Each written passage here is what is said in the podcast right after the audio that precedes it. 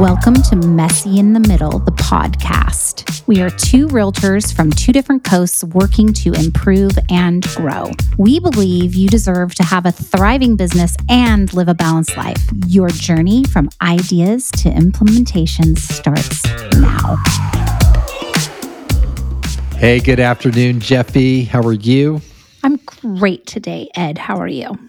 I'm doing great, but I think you're beyond great because you just got back from an epic, epic ride, bike ride. Yes, I did. You know, give us a like one minute on that before we jump in, and we'll probably have an episode theme on this whole thing. So go for it. Okay, so I just rode 620 miles, San Francisco to San Diego. Actually, I personally rode 540, but there's 620 miles total. And I broke all my goals I've ever had, my personal, my PRs. So I rode 118 miles and 7,000 feet in one day. That was pretty insane. The organization is called the Challenged Athletes Foundation or CAF, and they raise money for people who are have limb difference, which means that they're missing a limb or quadriplegic, paraplegic, and they help them get involved in sport. Yeah, such a great organization. Insane. Yeah, and kudos to you. And uh, that's it's just great to set a goal like that and to crush it. And we're going to do sure an is. episode on that whole thing. Yeah. But uh, we're going to bring it back down to the real estate level and some of the frus- Okay. frustrations. Now that you're full and feeling so good about yourself and life and your fellow man, we can talk about some of the challenges we're seeing in this recalibrating market. And uh, Yeah. we're calling this episode Preparing for the Power Shift because it's Right. coming and you're kind of already on the leading edge of it. So give a little Yeah. quick backstory and then we're going to dive into how to address this. So All go right. for it, Jefi. So, one thing I actually wish is that you sometimes got to experience a market shift before I do, so I could learn from you. I, I always feel like I'm the one in the fire Yes. Yes. because your little East Coast families are, you know, about what about two two months behind, three months behind us here with the shifting. But what I'm seeing is I'm not seeing a complete shift yet, and you know, we're using the word shift in the way that sellers kind of sellers market versus buyers market because we still only have a month and a half supply of homes for the amount of buyers but i think because of the media buyers are perceiving that they have a lot more power to do Mhm. very odd things or i should say buyers agents and so i'm seeing that a lot and it's really uncomfortable because professionalism is lacking So again, what we're starting to see is because there's so much media about what's going on with the market, and then we look at the actual numbers, right? And they don't really Mhm. support some of these reports that we're getting, but it's starting, and and the attitudes are shifting. sure And you've been in some frustrating situations, and we said, okay, let's kind of step back on this a little bit. How do we apply it? How do we prepare? because yes. we've you know we've been around for a while and we know that when it when a power shifts you got to play the game a little bit differently um, and we bro- broke it into three main areas which is you know evaluating buyers buyers agents when you get Mhm. offers how do you shorten the contingency removal period or due diligence period in our market here in north carolina right and then how do we handle seller expectations right in this market. So those are kind of the three big buckets that we're going to talk around, and we'll, we're going to dive right into the the buyer's agent. okay So let, let's do that, and that's Okay. that's near and dear to your heart right now. Sure. So uh, I'm just going to use really this example of this escrow that I just went through, this frustrating escrow I went through with the buyer's agent. The the buyer, I want to be really clear, the buyer and the lender were fantastic. They did they've done everything they've been asked to do. It's it's the buyer's agent who's really making it difficult. So I think I would have in the future, I will call from the MLS the last sold that the buyer's agent who we're considering or the seller's considering to purchase and really get a an accurate assessment from another agent on how the buyer's agent did or how they interacted. Because I want to if that's the best offer obviously I what's right for the seller is what's right for the par- all parties. So if that that buyer has a good loan and they're the highest offer and their contingencies are good even if the buyer's agent's crud, it doesn't matter. It's my job to make sure it gets to the finish line. So if I get a bad report from the last sale that buyer's agent had, I want to be very clear with my sellers that we're going to be up against a wall. Yeah, and I, and I think to maybe put a finer point on that, when we are evaluating offers, Yes. we we we look to we say, okay, who's the buyer's agent? And I know I look. I'll, if I have if, if it's an agent I know, I've, I know their track record, right? Right. I've got past transactions. I think where we can fall down on that is if we don't know who they are, and a lot of new agents have come into the business in the last couple of years. Yeah. I haven't been going back and looking at their previous transaction and Mhm. trying to get a level set on, hey, how did that go? And just Right. listening to see what that agent says because I'm seeing more and more I'm getting offers from agents I don't know. Yeah. Where if you go back, you know, 15 years ago, it was the old guard, the same agents kind of coming through Mhm. but we're seeing more agents. Yeah. And so I think that's a really smart one because in your example, you didn't have any background on that particular agent. Mm-mm. I only had her somebody- number of transactions. So I, sh- Right. it's not like she's a new agent. She obviously knows what she's doing, but her ability to be a professional is very minimal. Right. right. So in that situation, it would have been it would have been beneficial. And that's that's the learning lesson. It's like, hey, if you don't know the agent on the other end, especially as we have this power shift, as part of your due diligence on evaluating offers, throw a call into the other agent on their last transaction. Yeah. And you know, principles can cause the issues. It's really like, how was the process? Hey, I, you had some hiccups in the road. We always do. How was Yeah. it handled? Did they Yeah. smooth it out, or did they make it rougher? Hey, what's that saying you have that that agent taught you? The Oh. one, yeah. yeah, the old time agent John Modisat. You know, I was like a new agent, and he said, "Young man," that's how long ago it was. He's like, I found long ago that a successful transaction is paved with mutual concessions. There we go. Okay. And it's so true. And I'm going through a situation right now that proves this point. We're going through repair negotiations, and it had the potential to get contentious. We worked it through, we kept the goodwill, and now we got a title issue that's going to delay us. So Mhm. if that listing agent would have blown it up, well, they could be in default and we could get all our money back and all the due- you know we could just walk away but that's not the objective and we're like we're walking down the road together to keep it to keep it happening so my point is you can think you have a lot of power Mhm. but 24 hours later that could be the different situation you just don't know shifting back and forth. Yeah, there was a stat that we heard, and I, I wish I could remember it, and maybe we could put it in the show notes. But there's a stat of how many uh, transactions are falling apart, and Brian Buffini mentioned that 90% of the time it's the agent's lack of repairing and working to make things work way more than it is buyer and seller and this th- we're going to be going into a market you're next mister but we're in it right now where we need professional agents working professionally to make sure that our clients are taken care of full stop Yep. Totally agree. So again, to summarize on this buyer agent piece, it's hey, you know, look to their track record. If you know it, you can lean on that. You do that naturally.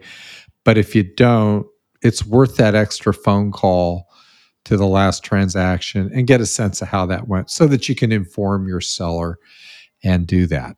So let's talk about shortening the contingency removal or due diligence periods Sure. and what you're what you're thinking there. So take that one away. So a lot of times in the last shifting market, we there was a lot of wiggle room for buyers to take an ex, an exorbitant amount of time to do something that really can happen in a short period of time.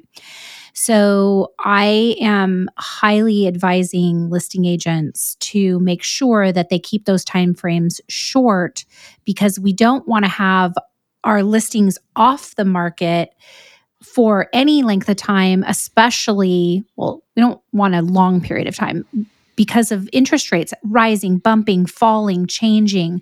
We want to make sure that these buyers are vested and that everybody is working toward the same goal. So, in California, the the standard purchase agreement is 17 days.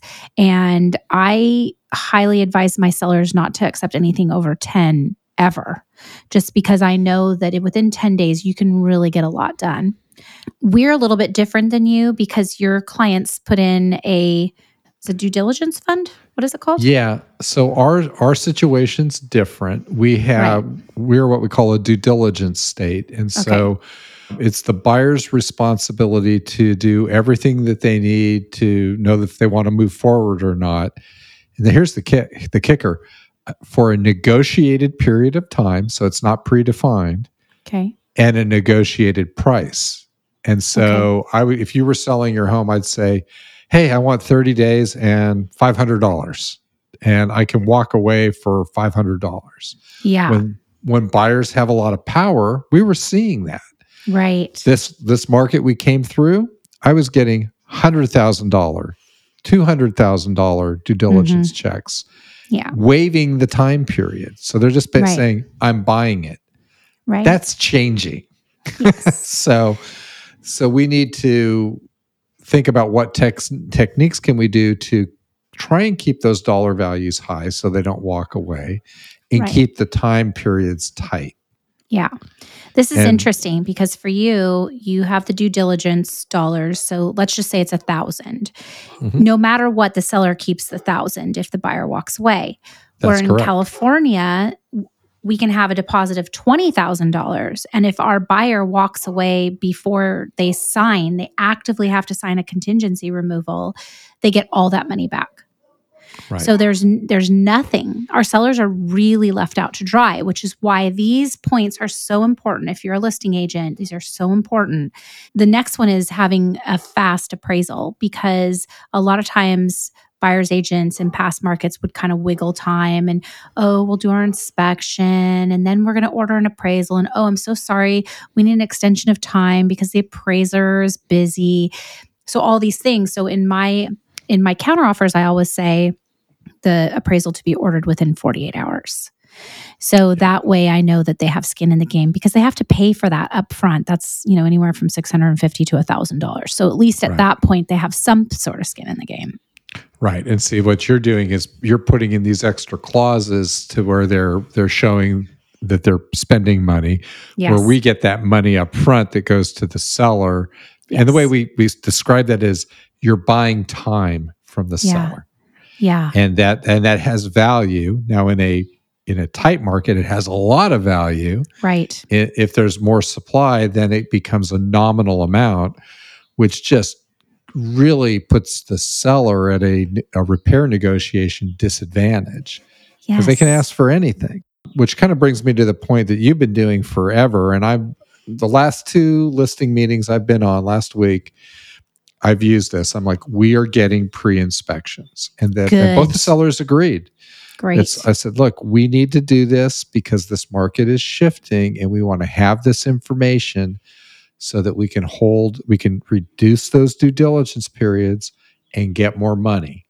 So smart. And, well, got it from you. So thank you. I mean, I'm so smart. You're so smart. very, very smart. Yeah, Extremely if you, smart. If you think about that, you, if you whatever you're buying, right? It doesn't matter what you're buying. You want to give the buyer the most information you possibly can. So, number one, their buyer's remorse is lower, right?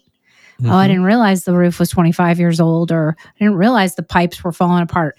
You want them to to know eyes wide open before they go in because when they get into it, they start getting nervous and scared anyway. Why wouldn't you want them to feel secure about what they're buying or at least understand it?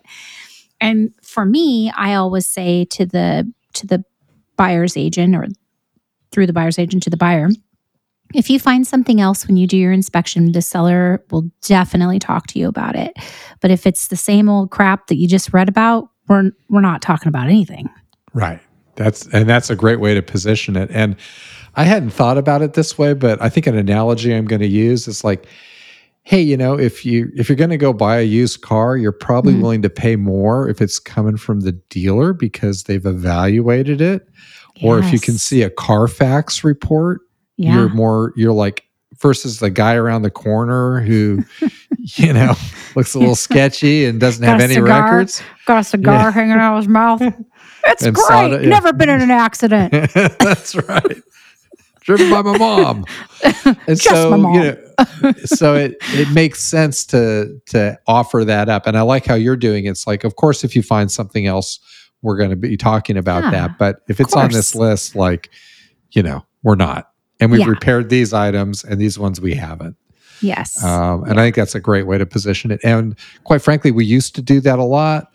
We've, we haven't had to do it for the last five, six years. It's time to like polish that Uh-huh. puppy up and start doing it again. Right. Sharpen the skills, man. That's- that's Sharpen it. them up. Okay, I have a question for you because this came up in our show prep.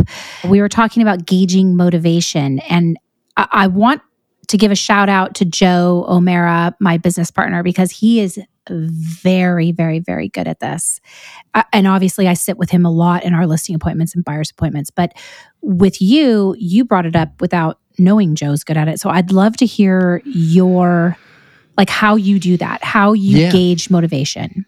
Absolutely. So, um, again, what we're talking about is we've gotten an offer. We're starting to negotiate with that buyer's agent. So, if I'm on the listing side, and I do this on the buyer's side too. Right. but specifically we're talking on the listing side i want to see i i know that the way the agent is acting in that negotiation is how it's going to be down the line it's just going to be more intense right we're dating yeah yeah we're in the date phase and we're going to be like married soon for 45 to 60 days Right. and so I so I want to listen and see what's going on. So, hey, how quickly do they get back to me? Um, what do they what kind of questions are they asking? Are they being whiny about stuff?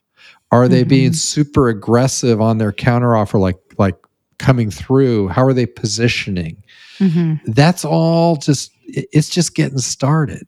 And Right. and I tell my sellers this, it's like and, and buyers, how it starts is how it's going to finish. Yeah. So don't expect it to get better. You've Right. got to listen, and that's where that track. If you don't have the track record, you know, Mhm. and even you know, people people change over time, and their clients might be driving some of that too. Yeah. You know, are they playing nice? Or are they being, you know, are they they're being snarky? And Right. uh, and it's not going to get easier. Right. Exactly. Yep. Again, you know, it's hard when you have one offer on your property and you got the snark biscuit on the other side, which comes down to setting seller expectation. But, you know, just make sure you are not, you know, hey, Mr. Seller, this buyer's agent is a jackass. You don't want to be doing that. But you just, No. you want to say, I just want to let you know that it, the road to get to where we are today has been very difficult. I want to let you know these people will probably be late with their with their contingency removals. They'll probably be late with their closing. They probably won't do what they say. So I want to make sure you know I'm on top of it, but I need you to understand you can't snap your fingers and make somebody be something they're not. I love how you present that. I'm a little gentler with that message, but I know. Ah, God, I'm so straightforward. Ah. All right, let's keep it moving. yeah. um seller expectation for um for this changing this perceived or shifting of power do you want to talk Yeah. about uh days on Yeah. market Yeah, absolutely. I think this is an important one. Um, and again, we're in a changing market. The buyers are on top of that and driving that. Uh, Mm. Sellers are going to tend to maybe cling to the old model because their neighbors are saying how many offers they got and how Yeah. easy it was, and they made 200 up. Yeah. And it's our job uh, at the very beginning to say, hey, this is a changing market. You know, we're going to do the absolute best marketing we can, but don't expect 20 offers this time around, you know, it, and it might take a little bit longer. Here's how average days on market has changed. yeah You know, again, the numbers are always, they always help you. So I went and looked, you know, been out on some listing meetings, closed year to date. a- Average days on market was four. Pending right now in the MLS Mhm. is, you know, 14. Mhm. So, you know, it's dramatically changed. Right Um, and again, that's off of really large sample sizes, right? So you know we're seeing we're seeing um, a change that things are slowing down, and we talked about this that we should say, look, when we go in, look to the total, you know, average days on market for your pendings and use Mhm. that as kind of your benchmark. It's like right now, Great. properties under contract, average, you know, average days on market's 14. hmm If we go, if we hit 14 days, hmm and I also look at the number of showings or 20 showings, hmm whichever comes first, then we've got an issue. There's only three variables in real estate price, condition, location. We can't move it, so it's not the location. Right? Yeah. yeah. So it's either something with the condition or the price. And usually Right. the easiest one to change is the price. Exactly. So so you know you have to have those discussions. Okay, time out for a second. Do you use median days on market or average days on market? I use average days on market. I use Okay. median home price, but average days on market. And I throw out the new construction Okay. so that because that's those are come in at zeros Those in knock- our MLS hmm and that'll Mhm. throw that number off. So I don't want I don't want that new construction number. Sure, So sure. toss those out, show me average days on market. And then you can look for the outliers too and say, okay, if there's one that's been like a year and a half, I probably should toss that one. Probably out. get rid of that one. Okay. Um, and then throw the zeros out. Yeah. Okay. So again, uh, it's really interesting because almost every podcast that we have, it, there's a theme. And the theme is setting expectations. Setting expectations. Right. right. It just it Hadn't just thought keeps coming up over and over and over again. And it really comes down to that the beauty of communication and allowing your team, which is the agent, the you, the other agent, the lender, the escrow company, the buyers, the sellers, to allow them to be on the same page for an expectation of something that's true and not media driven. You know, it's truly from the numbers, it's truly from calling to find out how that buyer's agent performed.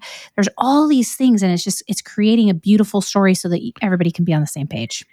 Very well said. And I think one of my takeaways from this is it's just a couple little extra steps Yeah. in the before, the in the during, and the after of the whole process that can make a huge difference. And uh, it's time to sharpen that those skills up and, and be ready to go with those. Sharpen those skills. All That's right, it. everybody. Hey, Ed, thanks for everything. And you guys can check us out on YouTube if you want to see our silly faces talking. And uh, throw in a like, thumbs Throw 'em a up. like. And I hope you guys have a great day. See y'all later. We hope you enjoyed the show, gained insight into having a thriving business and living a balanced life. We also welcome any ideas you would like us to discuss in future shows. Don't forget to like and share. We'll see you next week.